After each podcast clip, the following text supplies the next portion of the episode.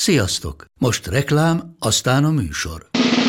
A műsor, valamint az élményekkel teli utazások, személyre szabott ajánlatok és állandó kedvezmények támogatója a Molmove hűségprogram. Nyisd meg a Molmove appot a profilodba belépve, add meg a Sport TV promóciós kódot, és tankolj Molevo és Evo Plus üzemanyagjainkból 15 forint per liter kedvezménnyel. Ne feledd, a Sport TV promókóddal most még jobban megéri Molmove tagnak lenni. Vége a reklámnak, jön a műsor.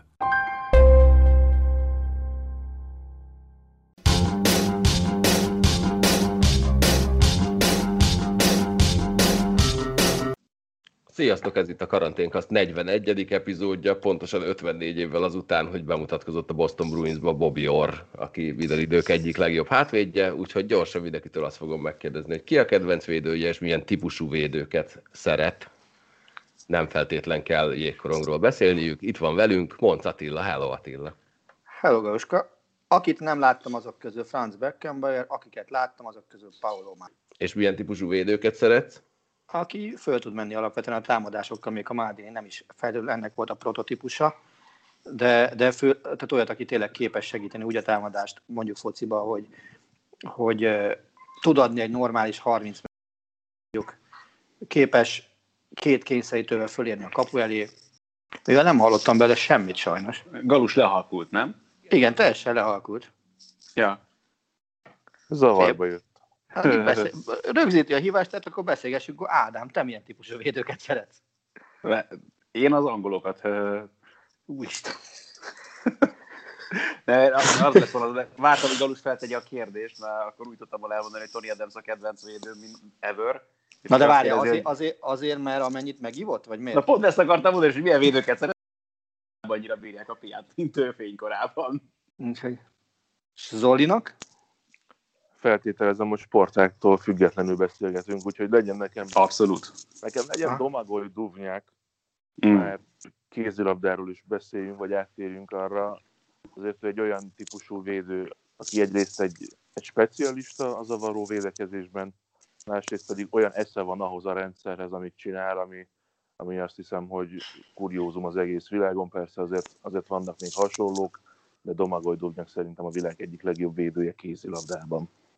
Azt hittem, amikor azt mondod, hogy sporták függetlenül beszélgetünk, hogy azt mondod, mint hogy G. Manchoy, mert az, hogy ekkor ember ilyeneket tudjon spárgázni, azt azt nem tudom, hogy láttam-e valahol már ilyet. Igen, ebben is teljesen igazad van. Én meg visszatértem. Ó, Ó, de, Így- még, így fölvet, de adás még fölvettél mindent, amit eddig beszéltünk, mert Hogy ne vettem volna, csak átdugtam az egyiket a másikból, meg a másikból az egyiket. volt szó alkoholtól kezdve mindenről. Igen, tudom, mindent hallottam cserébe. Atya Isten. Na, akkor most nyilatkozzál te, hogy te milyen típus. Ja, én, egy, én, én a borzalmasan unalmas stay at home védőket bírom, akik a maximum az ellenfél kék vonaláig mennek, mert én megőrülök azoktól a védőktől, akik kicseleznek mindenkit, betörnek a kapu elé, aztán utána elveszik a korongot, leindítják őket a helyükön, aztán szevasz. Tehát ők, őket inkább csatárnak látom, és egyszer volt szerencsém Brent Burst élőben látni, és óriási csalás egyébként az, amit a tévében látsz, mert Brent a szakálla vagy? Nem, hanem a, a belőtt korongjainak nagyjából a 60%-a eladott. Úgyhogy ez, ez az, amit nem látsz utána a meccs, hogy borzasztó mennyiségű korongot ad el, és borzalmas mennyiségben indítanak le róla, illetve az ő helyén embereket, úgyhogy én maradok azoknál, akik képesek arra, hogy lezárják az ellenfél támadásait rendesen, mert elméletileg az a feladatuk. Ha néha lőnek egy gólt, akkor nagyon boldog vagyok, de nem várom el tőlük, hogy ezt csinálják. Akkor viszont muszáj meg a kedves hallgatókat, bocsánat, hogy a stay at home védők alatt nem a vírus tudatos védőket érted. Igen, tehát a stay at home, aki otthon marad. Saját, akkor- saj, saját harmadot védi, és a, az ellenfél kékjénél beljebb nem nagyon merészkedik, maximum lecsorog a be, bedobó körig, és onnan lövöldöz. De ez mondjuk ezután így könnyebben ér vissza, hogyha arról van szó, hogy elvesztették a korongot. Jó, nekem most arra lett meg egyáltalán a sportág, de képben vagyok. Jó, Harmad meg, kék vonal, meg vagyok. tudod, egy dologról bírok csak beszélni. Igen, Na de figyelj, akkor értékeld már kérlek ezek alapján Kangyal Balázs védő szereplését, hogy a kedvenc típusodba tartozik, vagy egy másik Bal-. Balázs egy, na- Balázs egy nagyon jó, stabil védő volt, aki ritkán ment előre, de akkor nagyon hatékonyan. Ja, ja. Ha? És Old ő volt, ő, igen, ő volt az, aki egyébként, a, amikor már a sebessége elkopott, Igen. volt neki? Ezt hadd kérdezzem meg, mert muszáj. hát az elején még volt ilyen tizenéves korában biztos, akkor azért helyezkedéssel és a kis hosszú karjával és botjával megoldotta a dolgokat. A botja alatt most a jégkorongítőre gondoltam. Úgyhogy így. Ha? Zoli, hogy vagy? Nem Felébredtél tudom. már? Nem, na, nem még, még nem annyira, még úgy keresgélem, hogy mi történik, meg, meg azért még ébredezem, bár azt azért csak halkan mondjuk el a kedves hallgatóknak, hogy 2 óra 20 perc van, nem éjszaka ebben a pillanatban. De úgy, úgy, úgy, úgy szép, szépen lassan kezdek magamhoz, magamhoz térni, már csak azért is, mert lassacskán most meg ki kell próbálni a FIFA 21-et, amint ugye megvettem néhány nappal ezelőtt, de még úgy alkalmam nem nagyon volt nyomkodni a, a szerkezetet.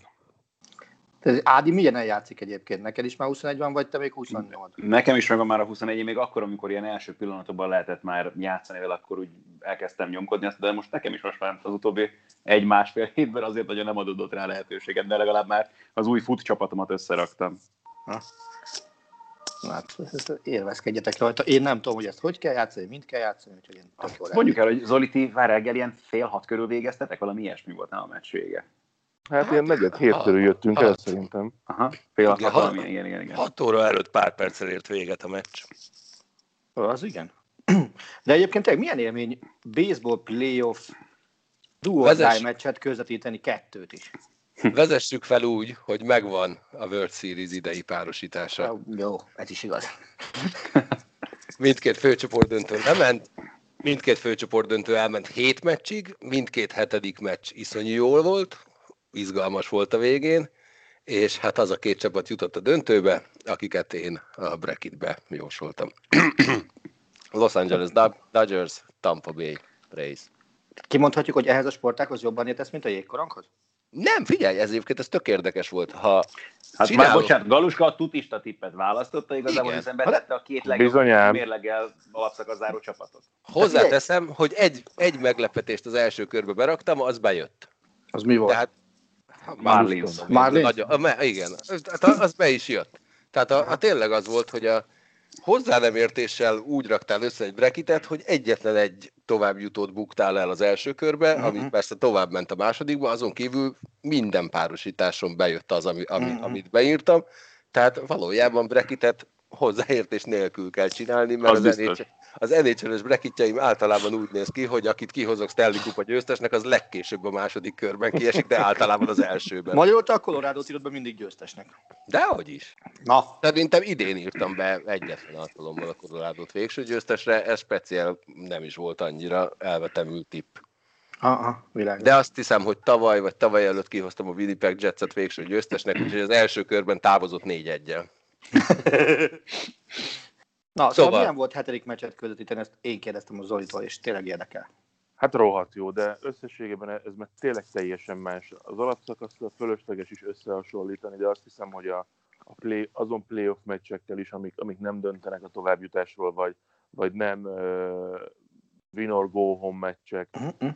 itt az első pillanattól kezdve olyan feszültség volt érezhető, ami olykor pozitív hatással volt a játékosokra, olykor azért megremegett a kéz, és pontosan tudod azt, hogy valami történni fog, hiába ülsz ott négy órán keresztül, és itt ez egyébként egy olyan hetedik meccs volt, ahol, ahol végig volt történés, tehát minden egyes inningben meg volt az a, az a pillanat, amit, amiről azt mondtuk, hogy ez volt a kulcsa ennek a játékrésznek, és akár a végén azt mondhatjuk majd, hogy ez volt a kulcsa az egész mérkőzésnek is, de hát nyilván itt a, a végén történt, történtek azok az érdemi dolgok, az a két hazafutás a Dodgersnél, amely, amelyel megfordították az egész párharcot, és összességében továbbjutással hét mérkőzés alatt a Los Angeles Dodgers a hetedik mérkőzés hetedik inningjében állt először, és aztán onnan pedig ezt meg is tartotta. Baromi jó volt, rohadt jó volt.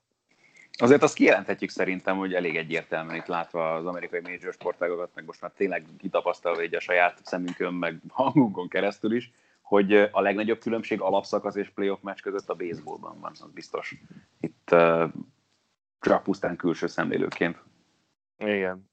Igen, mert uh, itt pláne még ugye e- ebben az évben az is, az is más volt, hogy nem 162 meccs volt az alapszakasz, hanem 60, tehát konkrétan még itt is sokkal élesebbnek kellett volna lennie az alapszakasznak normál esetben Covid nélkül, de hát itt azért nem, volt, nem voltak 10x rános különbségek, vagy 20 rános különbségek mérkőzéseken belül. Itt már nem volt az érezhető, hogy jól van, lehet, hogy elmegy a meccsbe, behozom ezt a reliever dobót, hogy a másik tudjon pihenni holnapra. Itt most főleg a tegnapi meccsen jönnie kellett mindenkinek, meg egyébként tegnap előtt is az amerikai ligában jönnie kellett mindenkinek, attól függetlenül, hogy majd a World Series-re ki mennyire lesz pihent, meg hogyan, mert hogy meg kellett nyerni a hetedik mérkőzést ahhoz, hogy egyáltalán legyen értelme erről beszélni.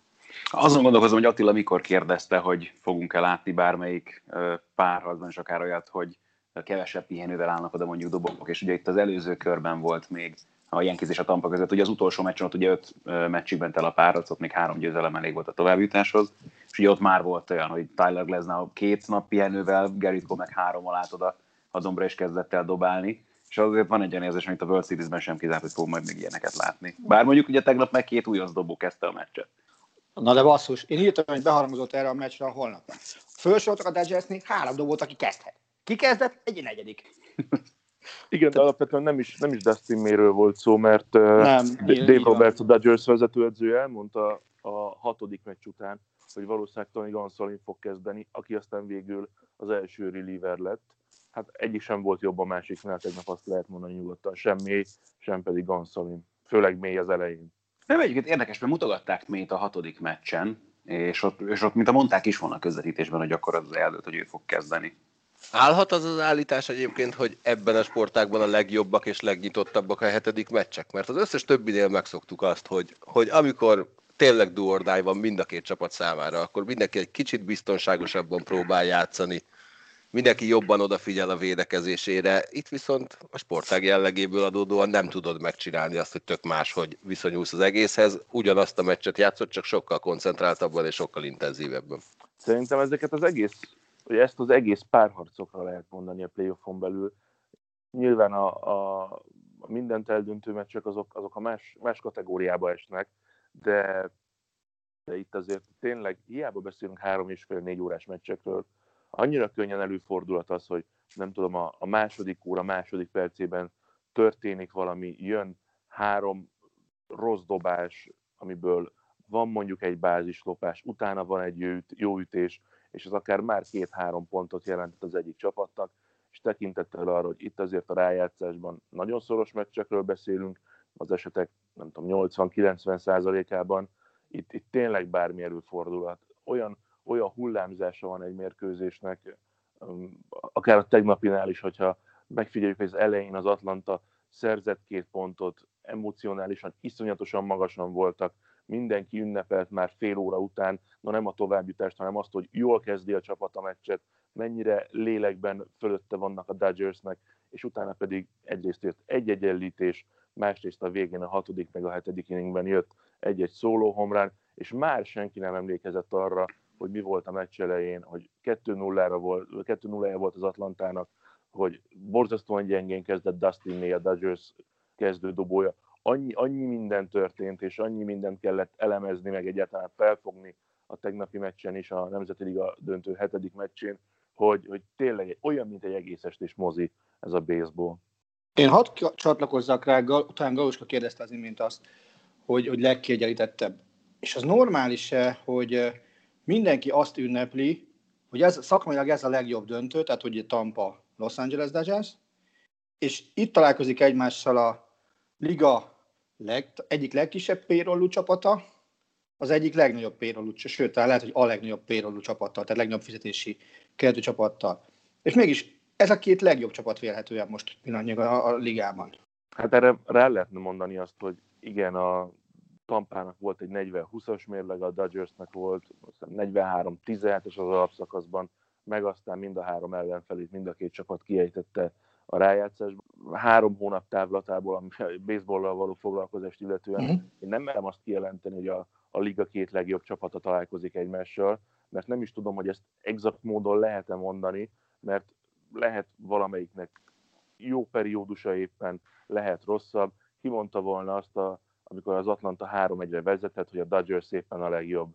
Ki mondta volna azt, amikor a Tampa 3-0-ás előnyét leadta Houston, Houston ellen, hogy a Tampa a legjobb. Persze, hogyha a számokat nézzük, és megnézzük, hogy ebben a szezonban ki hány meccset nyert, mennyit veszített el, akkor mondhatjuk. Nem biztos, hogy, hogy sokan arra vágytak ebből a két liga döntőből, hogy jusson be a Tampa, meg jusson be a Dodgers. Biztosan vannak olyan szakértők, akinek a, a, az ízléseihez ez áll a, a, a legközelebb. Hát reméljük, hogy, reméljük, hogy lesz egy baromi jó World Series itt a Sport TV első évében. És csütörtökön majd a Trestókban sokat beszélgetünk baseballról, előhozunk például olyan jeleneteket, amikor Will Smith dob, aztán Will Smith üt. aztán énekel. Hát figyelj, mivel ha minden igaz, akkor velünk leszel, majd arra az, arra az időszakra Will Smith-nek hívunk, és akkor meg vagyunk, hogy kedves Zoltán, legyen szíves, énekeljem. És már szerződtetted? is. Na de várja, és szerződtetted már adna egy zenekarát ehhez? Ne haragudj, Attila, valami baj volt a vonallal, nem hallottam a kérdést. Tudok, van egy nagyon jó hip-hop DJ ismerősöm, gondoljátok, beszervezhetjük. Jó, benne vagyok. Ádám, milyen volt a hétvégéd? Nagyon jó, és, és egészen intenzív, és, és, és eseménydús, és egy másodpercig nem unatkoztunk, és az a jó mindig ezekben, a, amikor tényleg ilyen komoly eseményeken dolgozik az ember, hogy jó, eleve nyilván korán kezdődik a nap, meg későn végződik, de hogy tényleg olyan, hogy elkezdődik, beszippant az elején, és amikor véget ér, akkor így hirtelen így kiköp. Tehát ilyen nem is tudom, mint hogyha egy ilyen fekete lyukba kerülne az ember, és ott csak zajlanak a dolgok, és sodródsz velük, és mész, és csinálod, és, és nem is nagyon töprenk semmi igazából, és tényleg ez a két nap úgy ment el egyik pillanatról a másikra, hogy, hogy alig vettük észre, és minden történt velünk, és hát nyilván eleve az, hogy volt ugye hét verseny ezen a hétvégén, meg még ugye a VTCRS kvalifikáció, amit közvetítettünk, közben ugye rohangáltunk oda-vissza a pályán is, csináltuk az interjúkat, gondolkoztunk, hogy akkor jó, akkor hogyan töltsük meg az adást, mit kellene még csinálni, és közben meg annyi élmény érte az ember. Tehát tényleg csak az, hogy nyilván nagyon más volt ez a verseny hétvége eleve a nézők nélkül. De ebben az is benne volt, hogy ugye minimális mennyiségű újságíró volt a helyszínen. Tehát én nem nagyon találkoztam rajtunk kívül mással így hirtelenjében Kis Norbinak a stábjával, igazából csak akik ott voltak leszámítva ugye még a közvetítő stábnak a dolgozóit, munkatársait, és ebből fakadóan viszont tehát gyakorlatilag véget ért a verseny, lejöttek a dobogóról a pilóták, bementek még ott a kötelező sajtótájékoztatóra, és akkor volt olyan futam, amikor egyszer csak ott Jan Erlásé, meg Esteban Guerrieri megjelentek, és akkor jöttek oda Andrishoz, és akkor adták az interjúkat, és ott egymást váltották tényleg világsztárok. És nyilván ezekért a dolgokért érdemes csinálni ezt az egészet, és tényleg azt érezték, hogy na most igen, most ez, ez kicsit olyan volt, mint hogyha tényleg televízióznánk, és ez gyakorlatilag ez, ez ment két napon keresztül. Úgyhogy rettenetesen élveztem, nagyon jó volt. Gyöngyösi kézilabdát leszámítva, mikor voltál utoljára helyszínen? Hűha, ez nagyon jó kérdés. Meg nem mondom neked. Valószínűleg egyébként kézilabda. Egy győrben talán? A győrnek a valami kézi VL meccsén. Az lesz uh-huh. szerintem a megfejtés. De az is csak ilyen egymeccses valami. Tehát igen, hossz, igen, hosszú, igen, hosszú igen. idő után ez, ez volt az első nagy projekted. Abszolút. Na és melyik a jobb? A kamion verseny jobb, vagy a túraautó egyébként élőben? Mert a, a kamionról nekem mindig a, a Konvoj című egyébként közepesen rossz film jut eszembe mindig, hogy óriási nyerges vontatók mennek egymás mögött, ami iszonyú para látvány, de egyszerűen az Nagyon ilyen jó nekem... film a konvoj. Jó rendben. A Tír című sorozat. Christopher beszélünk, nem? Igen, igen, azaz. Figyelj, Nagyon Galuskával a filmről nem érdemes beszélgetni, mert Dehogy egész, Isten. egészen Vel- speciális ízléshez képest. Velem filmről nagyon érdemes beszélni. Kétségtelen, hogy irgalmatlan mennyiségű filmet tud és látott, szeret, minden ilyesmi, de amiket igazán szeret, az, az biztos, hogy nem a mainstream szélét sem csíp. Hm, azért a konvoj szerintem elég mainstream. Szerintem is. Le is szaroztad. Viszont mit akartam mondani? Ugye azt kérdezte Galus, hogy élőben melyik a jobb. Mindegyik baromi jó, meg mindegyik nagyon eseménydús volt, főleg annak köszönhetően, hogy ugye a kamionosoknál mindig ott van a, a második verseny, ahol megforgatják a rajtrácsot, és nem az időmérő, hanem az előző futamnak a végeredménye alapján az első nyolcat. És ugye ennek köszönhetően a győztes hátulra rajtól. Ugye eznek, ez volt az, aminek köszönhetően például itt az utolsó futam zseniális volt, tehát amit Kis Norbi produkált. Egyébként már szombaton is a második versenyen, az, ami egészen elképesztő volt, ott még ugye a vizes körülmények is izgalmasabbá tették a dolgokat. De hát azért, nem ezért mondanám a kamiont egyébként érdekesebbnek élőben, hanem a hangeffektusok, meg egyáltalán látva azokat a monstrumokat, hogy azok megérkeznek mondjuk egy kanyarba, és mondjuk dől esetleg a teteje a kamionnak, meg amilyen hangjuk van egyáltalán tényleg, amikor azok elkezdenek gyorsítani, meg elindulnak egyáltalán a, verseny rajtjánál, az valami egészen frenetikus. Van értelme versenyt rendezni, hogyha kis Norbi is a rajt hozzá, mert ha négyből hármat megnyer, akkor nem biztos, hogy van. Különleges a helyzet, és azért, és ebben azt nagyon jó kimondani, hogy ez az óriási fölény annak köszönhető, hogy Norbinak most van egy új csapata, egy abszolút magyar csapat, amely saját maga összerakta ezt a kamiont, újra tényleg az utolsó csavarig, és azért nyilván nem véletlen volt kétszeres Európa bajnok. Belevágott ebbe a Mercedes-es projektbe, ami valahogy sehogy nem akart összeállni, és hiába volt azért neki rengeteg győzelme még az utóbbi években is, amíg ezzel a csapattal versenyzett, de valahogy a bajnoki cím nem akart összejönni neki, és most tényleg annyira mindenki felett volt. Nyilván a Hungaroring ehhez még hozzátesz egy lapáttal, de azt nagyon jól látni, hogy úgy fog nekivágni az utolsó fordulónak, nagyon csonka ugye most a versenynaptár a kamion, ebben mindössze három verseny hétvége, hogy úgy mennek Mizánóba, hogy ő vezeti a bajnokságot, és, és minden esélye megvan arra, hogy újra megszerezze a bajnoki címet. És azért annyira csalóka ez a, ez a kamion, a tévében nyilván teljesen máshogy érzékeli az ember, de Ádám meg tud erősíteni. Azt hiszem, hogy a, ha helyszínen nézed, nekem egyszer volt szerencsém beülni Kis Norbi mellé a, a versenykamionjába és menni pár kört a, azt a Kiskullatházi repülőtéren. Hát nem mondom, hogy összeszorult mindenem, aminek össze kell szorulnia, de hogy ő, ő kényelmesen kamionozgatott, hát ez nem olyan, mint amikor nem tudom, megindul a török kamion Bulgárián keresztül, aztán Ausztriába visz valami száraz eledelt. Eg- egészen brutális, hogy ezeknek a, az óriási nagy dögöknek mekkora erejük van, meg milyen sebesség. Figyelj, én csak azt gondolom, hogy az se véletlen, hogy ezek a szarok legfeljebb 160-nal mehetnek, és talán háromszor lehet túllépni egy futam alatt a 160-at, valami ilyesmi pontok a közelítésben, ha jól emlékszem. Igen. Így van. De az, amikor ezek mennek egymás mellett, és, és ugyanúgy centíznek, hogy a túraautóba próbálnak meg centízni. Hát az első versenyen, amikor a Hán majdnem feltolta a falra Norbi, az zseni volt. És aztán utána ugye, ha jól emlékszem, a Hán reklamált vala, talán az utolsó futamon a Norbi egyik előzése miatt. De Lehet, hogy az, azt... az elején, igen, volt valami kalandjuk. De talán Norbi is azt mondta, hogy hát ott jelezte neki a Hán, hogy hát ez izé, nem volt annyira kerek, és hogy ő úgy számol, hogy ezt vissza fogja kapni majd Mizánóba, ha minden igaz. Lehet. Nem, nem felejtenek ezek ugye elefántok. Hát persze. Major Benedek versenyez még? Kettőt és könnyebbet. Most Jó, megöltem a puli. Nem, nem, csak azért, mert ha kamionversenyző jut eszembe, vagy azt hallom, hogy kamionversenyző, nekem az első dolog, ami eszembe jut, az ő, aki valamikor ilyen 12-13 környékén 16 vagy 17 évesen nyert EB futamokat Bizony. talán. És, nyert a ringen szerintem. És meghívtuk szakérteni valamire, és pont akkor költöztünk ki Fót határán Origo Filmstúdióba, ő viszont még a Lombutcába érkezett meg alámondani. Mondtuk neki, hogy figyelj, pattanj be az autóba, gyere át, hát itt vagy 10 perc alatt. Nekem nincs jogosítványom, mondta. Futam győztes kamionversenyző. Motorversenyzőknél volt ez rendszeres egyébként annak idején, ugye ott egy darabig 15, aztán 16 év volt az alsó korhatár, és ott volt, hogy a Lorenzo már bőven MotoGP versenyző volt, mire motoros jogsia lett például. Na de az Verstappen is jogsi nélkül vezetett a Forma 1-be, tehát, tehát ő is, ő is úgy, úgy vezetett egy ideig, hogy nem volt közúti jogosítvány. Milá Hejduk is sokáig jogosítvány nélkül vezetett, mert bevonták tőle. viszont, viszont, viszont csak, hogy hogy, Most hogy róla mondjuk el, hogy ő jégkorongozó, tehát azért ez egy nagyon más történet. valószínűleg nem véletlenül hívták helydranknak. hogy, hogy ami, ami még valami megdöbbentő volt az, hogy milyen irgalmatlan sokan nézték a kamionfutamokat. Tehát uh, volt olyan futam, amit, amit, amit a mi szintünkön mondjuk ilyen Bundesliga meccs nézettséggel érdemes összevetni. Tehát a jobb Bundesliga meccsek nézettségével.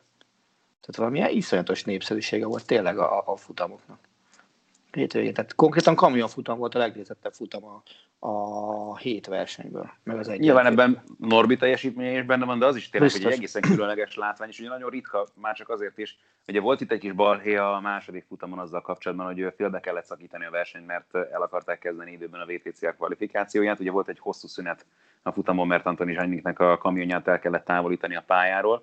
Az nagyon kemény volt. És ugye ebben az, az, azt kell ehhez a dologhoz hozzáfűzni, ezt aztán másnap is elmondtuk azért a közvetítésben, hogy a Kamion EB rendezői költségvetése azért igen alacsony, és ők egyáltalán annak is örülnek, hogyha olyan helyszíre tudnak menni versenyt szervezni, és ezért is nekik nagy díl az, hogy a VTCR-rel együtt lehetnek egy hétvégén, mert akkor ugye ők állják gyakorlatilag a közvetítési cekhet, ki van építve, és akkor meg tudják csinálni az ő versenyeiknek a közvetítését is. És oké, okay, nem nézett ki valóban jól, hogy most akkor ezért kellett félbeszakítani a versenyt, hogy időben kijöjjön a VTCR kvalifikáció.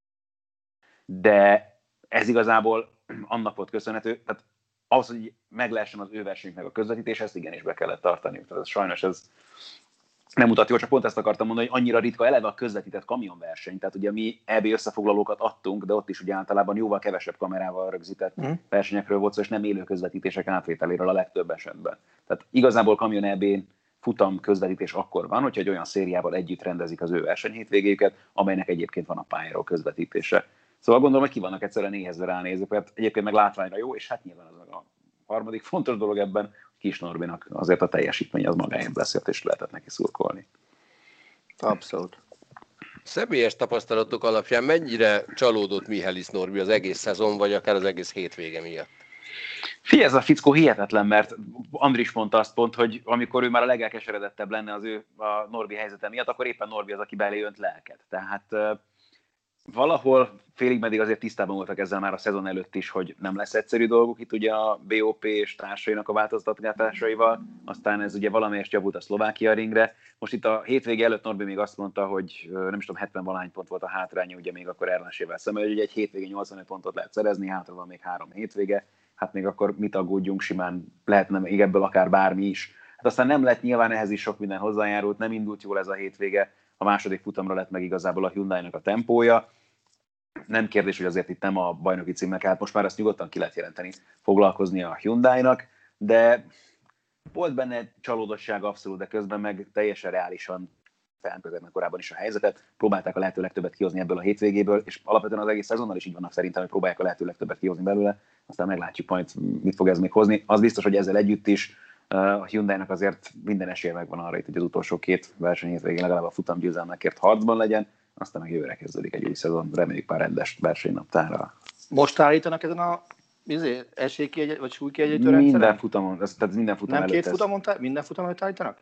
Most is volt, ugye most is változott, az Audi például kaptak extra súlyokat erre a hétvégére, azért ez látszott is a teljesítményükön. Ezt, ezt finom hangolják folyamatosan, uh-huh. uh, aztán ahogyan, és ebben az a nagyon vicces, és ezt, ezt például a Lincoln nagyon jól csinálja, ezt Andris is többször emlegette, hogy itt a hétvége folyamán, hogy ugye alapvetően az időmérő eredményeken és az ott elért köridők alapján és az annak a sorrendje alapján állítják a büntetősúlyokat hétvégéről hétvégére, és ezt a Lincoln nagyon jól csinálja, jól taktikáznak ezzel, hogy nem kell nekik ott lenni a rajtrács elején, meg lehet nyerni ugye a futamokat hátrébről rajtolva is, és akkor annyira nem piszkálják őket sem a büntető súlyokkal, azért mondjuk ők például az előző hétvégén szenvedtek ezzel jobban.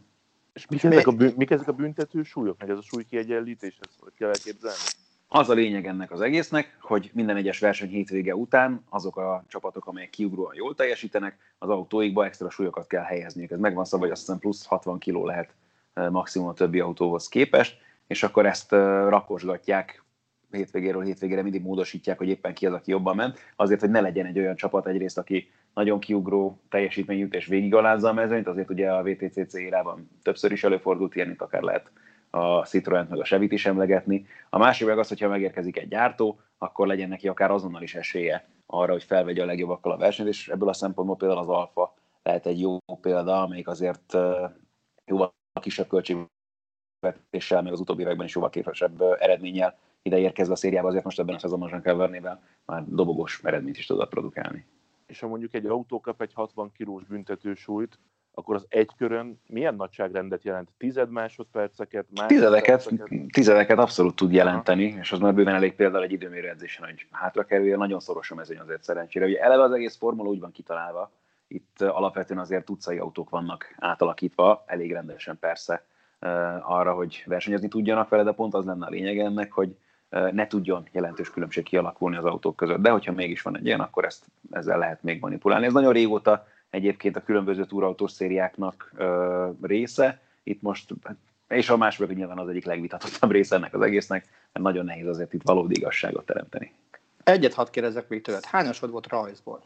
Nekem rajzból. Hú, annyira nem voltam ügyes sajnos soha. Hát csak, de az Beíratlak a Bencsicshez egy tanfolyamra. Bevallom őszintén, amikor láttam a hungaroringes rajzokat, akkor megnyugodtam, hogy se téged, se a Petúrt nem fogják elrabolni a, a rajztudása miatt, és nem, nem fognak átigazolni másik csatornához. Tehát amikor... nem, tervez, nem terveztünk rajzot. De, de az Andis, Andis egy jó lelkű srác volt, mert, mert az igazi úgy lett volna, hogyha szépen ti is csukott szemmel rajzolt a Kungarovinget, mert az, abban nem tudom, mi jött volna ki, de azt nagyon-nagyon szerettem volna látni. Lehet, hogy olyan, amit már rajzolt. Hát simán. Ne adjatok nekem ötleteket a csütörtöki műsorra, jó? Pedig már adtatok. Na jó. De tényleg egyébként azért podcast ide, hogy köszönjük szépen, mert baromi jó anyagok jöttek kint a ringről, és tényleg tökéletes volt, hogy, hogy hosszú idő után, ahogy te is mondtad, végre tévézést lehetett látni egyfolytában. Hát mi köszönjük, hogy meg tudtátok teremteni ennek a lehetőséget, mert az meg a másik, hogy mi is ugye igazából olyan nagyon keményen két hete indult el ennek a szervezése, mert akkor derült, hogy igazából ez összejöhet, meg erre van lehetőség, hogy ezt megcsináljuk, és tényleg mindenki mögé állt, és és ugye csütörtökön jött meg a végső álmen, tehát uh-huh. nem mondom, hogy nem volt kicentízve. De, hát, de, milyen volt a teszt? Mire gond... Ja, hát az nagyon vicces volt egyébként. Hát sok, nagyon, minden, fú, nagyon sok minden jutott ezzel kapcsolatban eszembe. De szerencsére Azokat a részleteket, nagyon... hogy simán megcsinálják egyébként TB kártya nélkül is, ezeket most nem meséld el. Az a, az a rész érdekségem volt. De, oh, más de, nem. Nekem villámgyors volt egyébként, tehát hála az égnek jó, nyilván olyan időpontban is mentem, amikor lehet, hogy délután negyed kettő volt, tehát nem volt éppenséggel nagy tömeg sem ott a helyen, ahová kellett menni. Előbb is bejutottam időben, és már nem volt előttem senki, pikpak megcsinálták, úgyhogy nem volt, nem volt egy nagy történet, még annyira csak, tehát szerencsére kellemetlennek sem mondanám különösebben. Kellemetlen volt viszont a barcelonai kézilabda csapat tesztelése a tegnapi nap folyamán talán? Amikor kiderült, hogy három újabb játékosuk fertőződött meg, így elmarad a két veretlen kézilabda csapat szerdai bajnokok ligája mérkőzése, nem lesz Veszprém Barcelona. Attila, hogy borítottad fel már megint a műsorrácsot? Hát figyelj, nagyon nem borítottam föl, bevallom őszintén. Annyi történt, hogy, hogy kicseréltem egy másik meccsre, és Zoli majd így egy Olborg kírt fog kommentálni sajnos, mert nyilván azért ez a, az ősz legfontosabb meccse lett volna. Meg szerintem talán nyugodtan mondhatjuk, hogy az ősz, ősz rangadója is lett volna. De ebbe az Oli meg tud erősíteni. Ja, abszolút. Tehát ez, ez a top meccs, legalábbis ebben a csoportban egészen biztosan, de, de azt hiszem, hogy a, a két legjobb formában lévő csapat. Tehát majd Kölnben, ha addig nem, bár gondolják. Hát elvileg ugye az a szándék, hogy, hogy, hogy, hogy decemberben legkésőbb pótolni kell. Az Azért egészet. lett volna jó, hogyha ezt a meccset megrendezik, mert a, a koronavírus szempontjából azért a Veszprém nagyon rendben van. Nyilván az egyik oldala az elővigyázatosság, elképesztő szabályok szerint élnek a Veszprémi játékosok, stábtagok, alig mehet be valaki az arénába, mellette nyilván ehhez azért hozzátartozik a szerencse is, hogy, hogy elkerüli a, a csapatot a, a, a koronavírus de olyan, olyan szinten lendültek bele a játékba, és olyan fontos erőfelmérő lett volna ez a Barca elleni mérkőzés, mert azért nehéz kiindulni. Oké, okay, a Nanti győzelem nagyon szép, nagyon fontos, nehéz kategória, de azért utána a Zágráb elleni hazai, a Motor elleni, a Celje elleni hazai, azért azok a, az idei 14 fordulóból mondjuk a az öt legkönnyebben biztosan benne vannak, ezért is, ezért is lett volna jó egy, egy közel teltházas vagy teltházas mérkőzésen a világ egyik legjobb csapatát fogadnia a világ egyik másik legjobb csapatának. Hát így van, ugyanakkor, amit mondtál, tehát azt gondolom, hogy ugye a, a Veszprémet kétszer meglegyintette az, hogy itt baj lehet. Mármint a koronavírusra kapcsolatban. És mind a kettőt olyan profi módon izoláltak mindenkit, hogy, hogy, hogy a felnőtt keretet egyáltalán nem érintette sem a, a tavaszi eset, ott nem mondjunk nevet, hogy ki volt, hiszen azt hivatalosan nem tudjuk, illet, illetve a Laci esete is olyan volt, hogy, hogy bárki elkapható. Nem, azonnal elkülönítettek mindenkit, nem érintkezett olyannal, szóval VR profi módon lemenedzselték az egészet, és, és ez tök jó volt látni, hogy igen, ezt meg lehet csinálni, hogyha maximális odafigyelés van, és az akarat mindenki részéről ugyanaz. Az meg, hogy mik a rendszabályok, nézd, most ilyen élet van sajnos, azt kell megteremteni, hogy ebben hogy lehet a normálishoz legközelebbi ö, rendszert megtölteni tartalommal, bár ezt nagyon utálom ezt a tornyiféle kifejezést, de ettől még így van. Ezt akkor mondod, amikor már azt hiszed, hogy a babis hús, ugye? Persze. Vigyázz be, hogy bepereljen minket, na, hagyjuk is. Mert van. Szóval én nagyon-nagyon szerettem volna erre a meccsre is ellátogatni, bevallom őszintén, mert Zoli meggyőzött arról, hogy erre el kéne menni. De, de sajnálom. Fú, de nagyon győzködni kellett téged, hogy Hát, ugyan, te, ugyan egy, egy darab másodpercbe telett, meccsre. azt hiszem, ha jól emlékszem. Tehát, körülbelül annyiba telett, de, de, de így az Eto is egy baromi nagy élmény volt hét hónap után újra meccsre menni. Na mindegy, járhassunk meccsre, mert, mert, mert dacoljunk ezzel a vírussal értelmes körülmények között és értelmes módon. Na, az értelmes módonról egy rövid. Az NFL protokollja újabb Ó, csodákat hozott, tehát egyes pont. Fertőzött játékos két negatív teszttel léphet újra a pályára. Vagy tíz napig tünetmentesnek kell lennie, függetlenül a következő teszt eredményétől. Most ez ugye kíváncsi lennék, hogy erre tényleg mit mond egy orvos vagy egy virológus. Ezt nem hiszem el, hogy ne- nem fogják a fejüket. Cam Newton azt tünet- mondta, már sokkal jobban van, nincsenek tünetei, úgyhogy már játszott is a hétvégén. Nem biztos, hogy ezért kaptak ki. Az meg a másik fele, mindenhol azt lehet hallani, hogy azért ennek a vírusnak, hogyha valaki elkapja, még a legedzettebb szervezetre is nagyon komoly utóhatásai lehetnek. Tehát, hogy mi mindennel játszanak ilyenkor a sportolók, az megint egy nagyon érdekes kérdés. De az, hogy tehát összességben az, hogy te tünetmentes vagy tíz napja, még egyáltalán nem biztos, hogy azt jelenti, hogy nem vagy fertőző. Tehát az nem tudom felfogni. Tehát amikor azt hallod, hogy Paulo Dybala, hogy ugye hónapokig adott még pozitív tesztet, azt követően, hogy megfertőződött. Fura hangokat hallok. Legalább hallasz valamit. Igen, az igaz. Igen, egyébként óriási különbség országok között abban, hogy hogyan kezelik a vírust, akár a sport szempontjából is, hiszen míg Szegeden azt mondják, hogy Bánhidi Bence lehet, hogy hónapokra kiesik a fertőzés után, a Bukarestben két-három hét is elég ahhoz, hogy a pozitív teszt után már visszatérjen a legjobb játékos. Igen, de azért az Hát- sem mindegy, hogy ki milyen tüneteket produkál, illetve utána nyilván azt is országa válogatja, hogy ami után mondjuk megvannak a negatív tesztek, kinek milyen ö, fizikai teszten kell, meg orvosi teszten kell ezt követően keresztül esnie.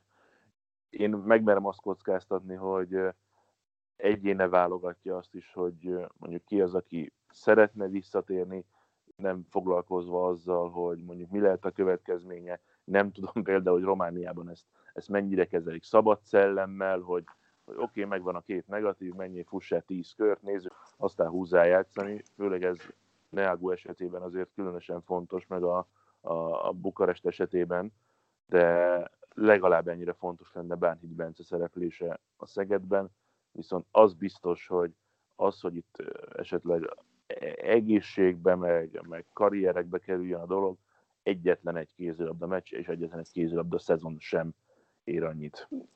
Abszolút így van. Hát Ugyanakkor az, hogy, azt... Ro- Ja, mondjad, bocs, utána akarok. az, hogy Romániában, az, hogy Romániában hogy kezelik egyébként a helyzetet, hát kb. úgy egyébként, hogy koronavírusban elhunyt embernek simán lehet nyitott koporsós falusi temetése. A Neagóhoz kapcsolatban az Zolitól lenne egy kérdésem, és aztán utána ti veletek is kíváncsi vagyok. Mennyire lehet benne Neagó visszatérésében az, hogy, hogy ő is részt akart vállalni abból, hogy üzenjen a vezetőségnek, hogy anyátokat fizessetek már. Azért nyilván így nagyobb súlya van annak, hogy, hogy ebben a pólóban ment ki a, a Bukarest a meccsre, hogy a Neagun is ott volt ez, mintha ő mondjuk nem lett volna sehol. Hát azért nem gondolnám, hogy csak erről van szó, vagy nagyobb részben erről van szó, mert akkor, akkor nem is játszott volna véleményem szerint. Mhm. Bár aztán, aztán ki tudja, mert nyilván azt hiszem a kezdőben ő nem volt ott, meg el is hangzott a közvetítés során, hogy hát nem, hogy százszázalékos állapotban sincsen, hanem annak közelében sem. Csak ő meg tényleg annyira, annyira megkerülhetetlen alakja, nem csak a Bukarestnek, meg nem csak a, a román női kézilabdának, hanem a világ kézilabdázásának. Uh-huh. Mm, Bár ha valamikor egyébként a, a Bukarest vezetőedzője azt mondhatta volna, hogy jó van, Krisztina, pihenjél még egyet, vagy csücsüljél a padon, akkor az talán pont nem lebecsülve a Ferencvárost, és óriási volt, amit csináltak SBR-ben, meg óriási volt, amit csináltak a meccs elején, akkor lehet, hogy az, az ez a meccs lett volna, amit, amit azt mondhatott volna Vasile, hogy akkor ezt most meg lehet oldani azért a legnagyobb ász nélkül is. Uh-huh. A kérdésedre válaszolva nem tudom. Oké. Szombat éjjel Attila, néztél a boxmérkőzést? Néztem, igen. bocsánat. Né- Néztem, igen, igen, igen. Mennyire számítottál arra, hogy a, az utóbbi időben a súlycsoportoktól független raglista első helyén tanyázó ukrán Lomacsenkót megveri egy 23 éves, cérna bajuszú latin pimp? Hát most, ha az őszinte válaszomat akarod hallani, akkor azt ki kéne sípolni kb. Egyáltalán nem fogalmazzunk így. Tehát én azt gondolom, hogy, hogy Lomacsenko, vagy azt gondoltam, inkább így mondom, hogy Lomacsenkóra nem lehet senki veszélyes. És aztán jött, jött Teofimo López, és baromi okos, meg baromi jó boxal, 23 évesen, vitathatatlan bajnok lett könnyösülve. Tehát minden idők legfiatalabb olyan világbajnok, akinek négy öv van a birtokában. És, és nem is lehetett megkérdőjelezni a győzelmét, hiszen a legszorosabb pontozás 116-112 volt. Oké, aki 119-109 alatt az, az, az vak és hülye az egész sportákhoz, de, de nem lehetett megkérdőjelezni. Tehát több ütést indított, több ütéset talált, gyakorlatilag mindenben. Lomacsenko nem is nagyon indított ütést kb. Hát Tehát- az meccs, a meccs elején meg főleg nem. Igen, tehát iszonyú defenzív taktikával állt ki. Tehát ez, ezzel szerintem López baromi jól megoldott, és nagyon-nagyon kíváncsi vagyok, hogy, hogy mi lesz vele ezután. Úgy nyilván Devin Haney a célpont, hogy akkor minden nála legyen. Megteheti, mert a, a meccs szerződésében nem volt uh, visszavágós klauzula, ezt nyilatkozta a Top Rank. Innentől kezdve viszont ő egy, egy elég komoly pénztermelő automata lehet, hiszen korábbi stílusa, korábbi, korábbi meccs alapján a stílusa egészen látványos, ezzel meg megvan a neve is, meg az eladhatósága is a boxvilágban, hogy megverte Lomacsenkót. Na, az lenne az én kérdésem, hogy őt vajon töltelék felhozónak hozták Lomacsenkónak, vagy ő egy akkora tehetség, aki 23 évesen és 15 meccs után kiérdemli azt, hogy rögtön odarakják, hogy indítsd el a karriered, mert az utóbbi időben azért a profi boxra nem jellemző, hogy 20 kevés éves sportolókat oda dobnak már abban a stádiumban, hogy tessék, itt az idő, hogy szerezd meg a világbajnoki címeidet, mert azért az utóbbi időben a profi boxban leginkább idősebb, ilyen késői 20-asok, korai 30-asok ültek általában föl a trónra.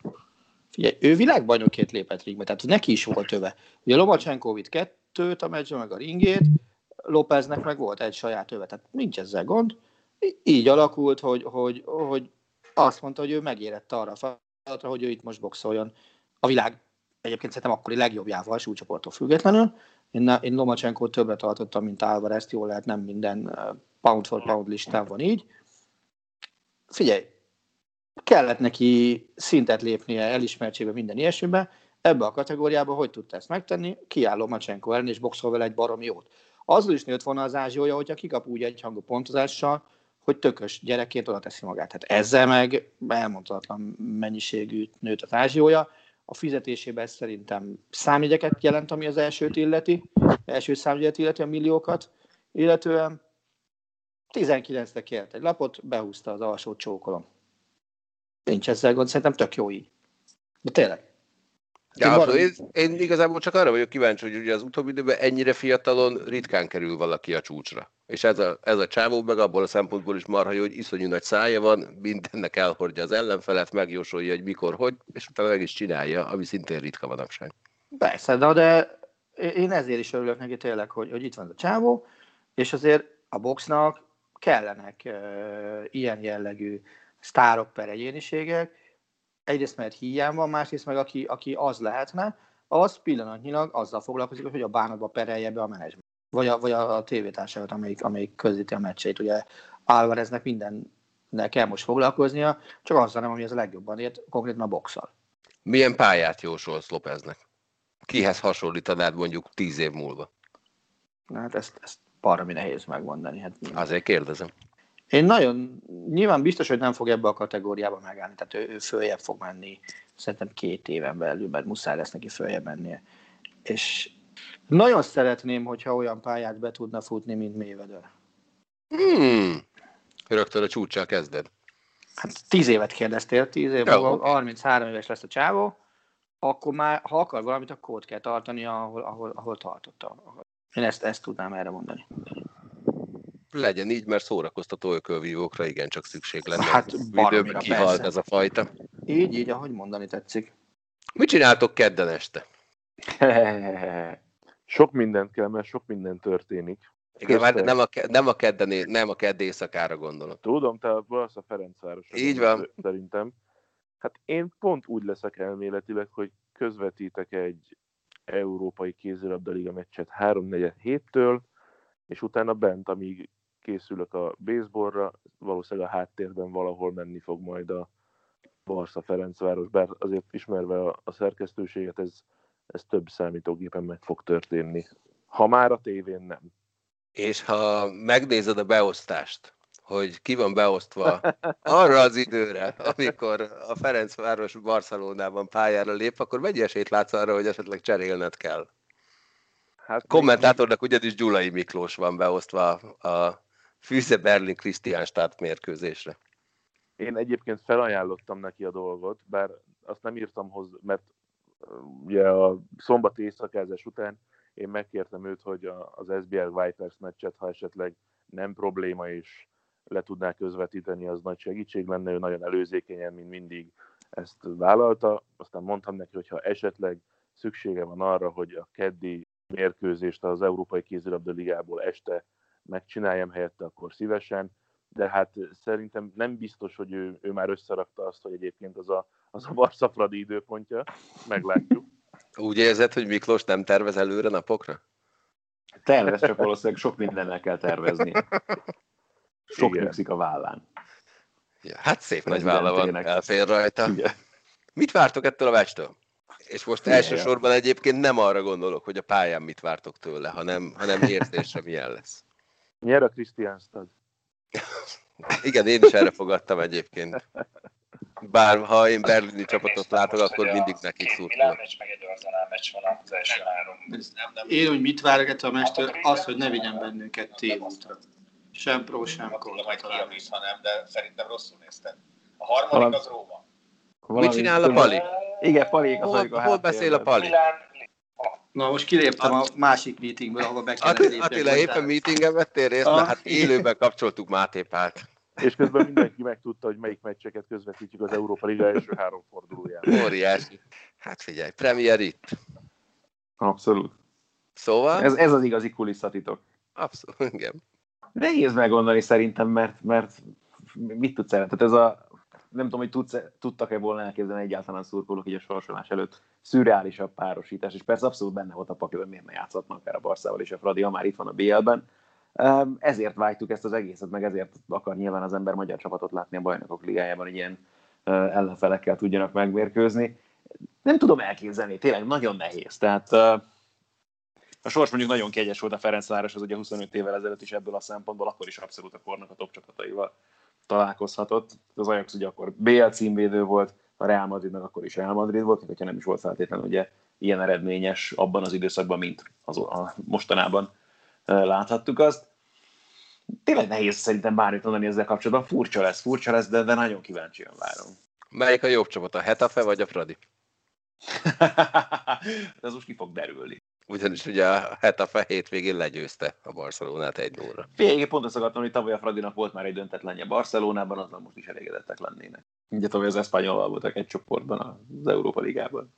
Szerintem egyébként nem nagyon tud olyan történni, akár az eredményt nézve, akár a játékot, hogy bárkinek ez, ez negatív élmény legyen, és itt gondolok akár szélsőséges dologra is, hogy nem tudom, hint egy nyolcast a Barca, persze nem lenne szép eredmény, de az, hogy, az, hogy a Nokamban játszhat a Ferencváros a Barca ellen tétmérkőzést, ráadásul a BL főtábláján, én nem hiszem, hogy ennél, ennél kell többet kérni, akarni, többre számítani, mint hogy ez egy, egyáltalán megadasson. Azért, azért vágtak neki a selejtezőnek, azért nyerték meg a bajnokságot, azért harcolták ki a továbbjutást, akár Skóciában, akár itt van a Zágreb ellen, akár a Mold ellen, hogy ez megadasson, és, és ennél többre azt hiszem nem, nem lehet. Igen, én is valahol egyébként ezt a nagy vb és hoki válogatott szindrómát látom magam előtt, akármi is történik, ha hogy oda jutottál, az már olyan tiszteletet érdemel, hogy akármit csinálsz a pályán, ha azt látod, hogy megdolgozol ott, akkor semmilyen bántódást nem érhet, és semmilyen negatív kritika nem érhet utána. Ez így van, abszolút. Kiváló cikket találtam tegnap előtt.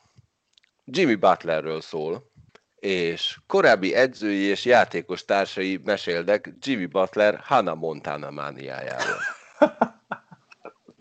A csávó teljesen rá volt kattanva, a, azt hiszem, hogy a Walt Disney channel futó éneklős ilyen fél reality showműsor volt, amiben azóta már saját nevén futó Miley Cyrus volt a főszereplő, és Jimmy Butler Miley Cyrus-os táskával, Hannah Montanás törölközővel járt edzés.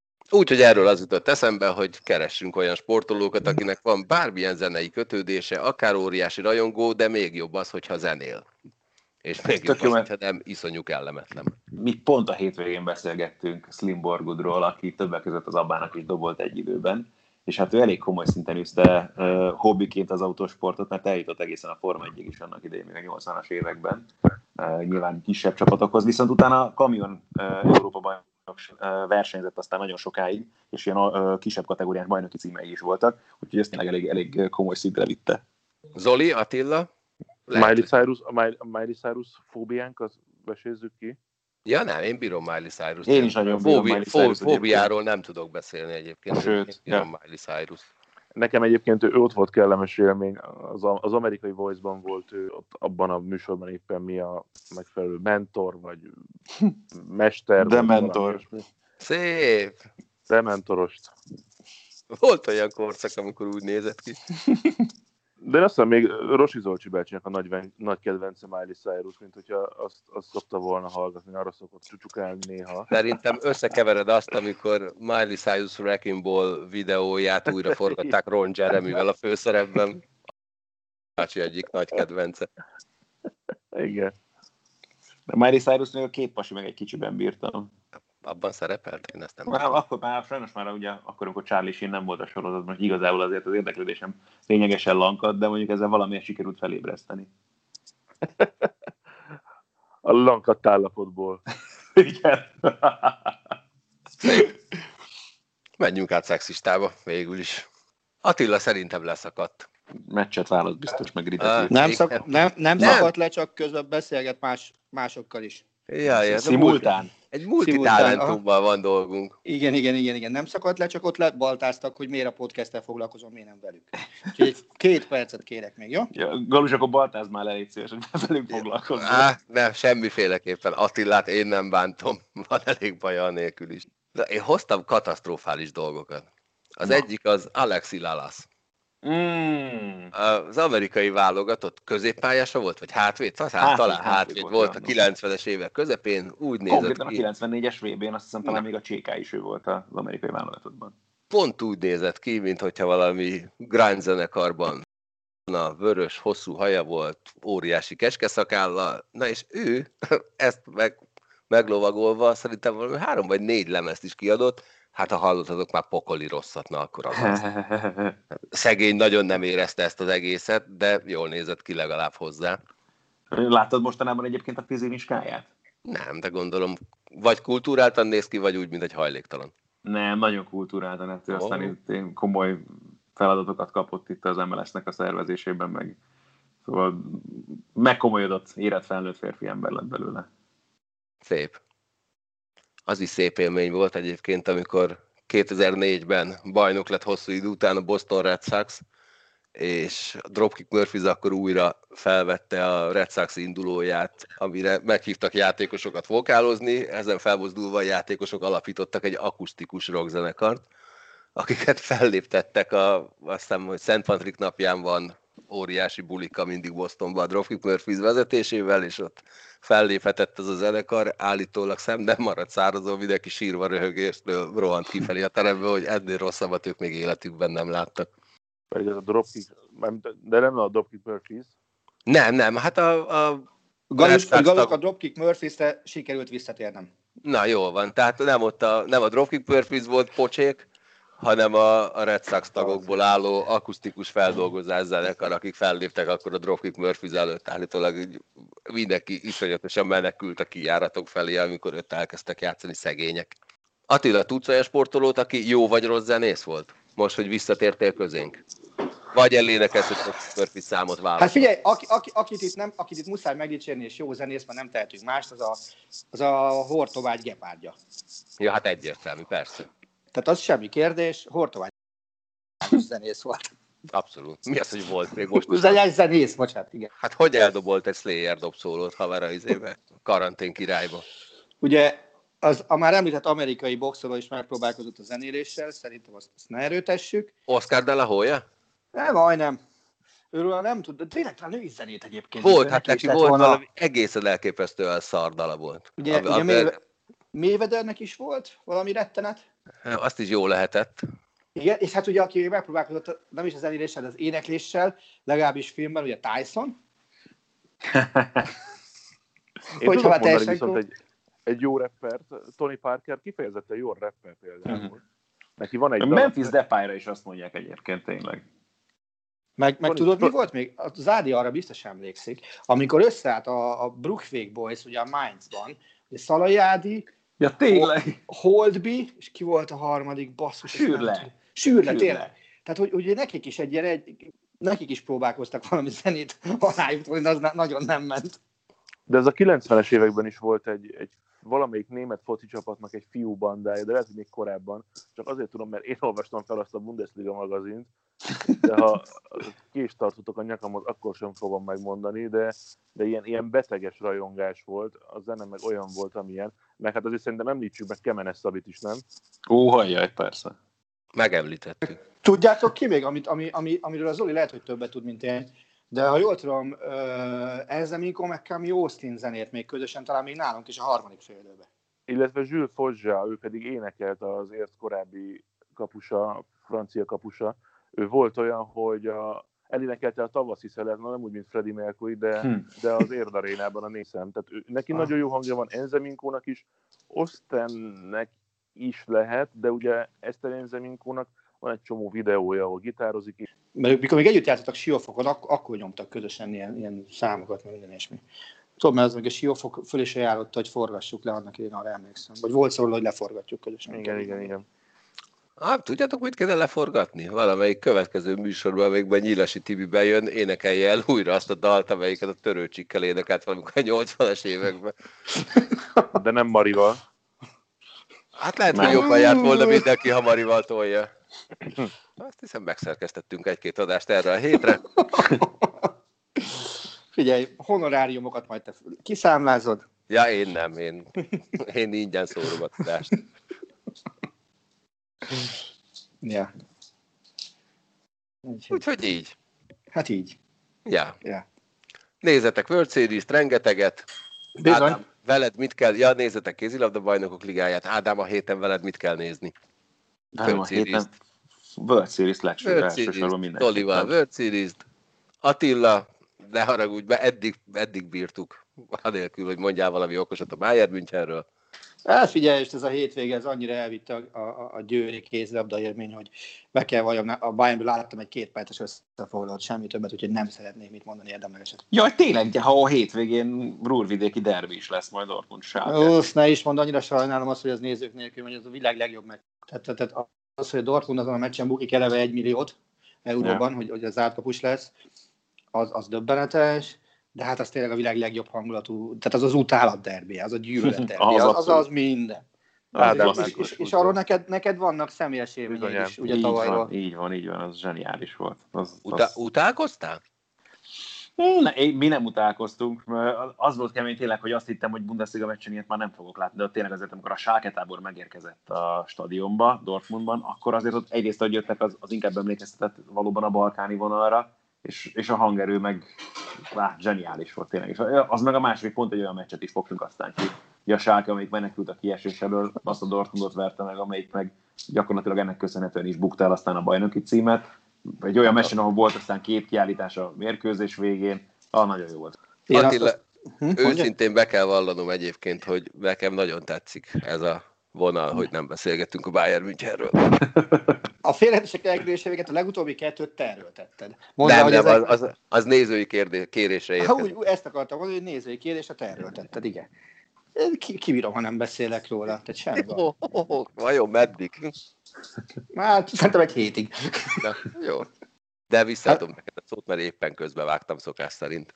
Nem, meg, meg azt akartam mondani, hogy amit még érdemes nézni, ez az Európa Liga rajt. Ugye ritkán van az, hogy Európa Liga meccs, az két egykori beggyőztesnek az összecsapásával kezdődik, ugye csütörtökön, ugye a Celtic Milánnal nyitunk, ami, ami szerintem egy tök jó élmény lesz. Nem tudom, ki, Rádi, te közvetíted van hozzá? Nem, nem, nem, nem, nem. Talán Ricsi? Szerintem Ricsi lesz, igen. Na, szóval, szóval még az az, amit, amit tudnék ajánlani ebből a Kínából. Ugye szerencsénk is van, mert, mert pont elkerüli a Szeged meccset, meg, meg hát tényleg azért, azért hogyha ha valahogy el akarod adni ezt a kupát magyar csapatnék, akkor ilyen meccseket tudod eladni. Meg hát női BL még lesz a hír. Ja, tényleg, az is van, így van. Így, így. Hát akkor Fradi, már Fradi itthon játszik lesz. először, Fradi itthon játszik először, vagy úgy tűnik, hogy nézők előtt, a Győr meg utazik, Így, de hova? Azt nem tudom hova. Lehet, hogy Jubjanába. Nem, a Ljubljana jön a Fradihoz. Az a Fradi. Ja, igen, igen, igen, Jubjana a Fradi, az a Győr. De nem először játszik itthon a Fradi. Ja, tényleg a Rostóval itthon játszottak, az Bizony. mennyire nincs már meg az a meccs basszus. Látod, Azt- látod, mennyi minden történt, azóta pedig nem volt olyan régen. Nem, de, de tényleg nagyon-nagyon durva. Tehát, a, figyelj, azért nem jegyeztem meg, mert az nem változott. Tehát az ott maradt, azt már elfejtettem, hogy minden más a műsorváltozásokkal. Igen. Buduson Igen. Győr lesz egyébként. Igen. Na, az, az viszont jó kis meccs lesz. Ja, ja. Igen, egyébként már lassan jobban tudjuk azt, hogy mi került ki a műsortervről, mint azt, hogy mi marad benne. Ezzel a szép Kérlek, gondolattal zárjuk a mai műsorunkat. De ha Attila még marad benned valami, nyomt ki. Nem maradt semmi, köszönöm szépen. Az ebédet szeretném magammal tölteni lassan. Azt hittem kinyomni. Igen, én, Azt hittem, hogy- én, én is, de hát ilyen szörnyű dolgokat én nem mondok. Fúj. Köszönöm szépen mindenkinek. Itt volt. Sziasztok. Köszi, sziasztok. Szia. Szia. Hello, hello. A műsor a Béton partnere.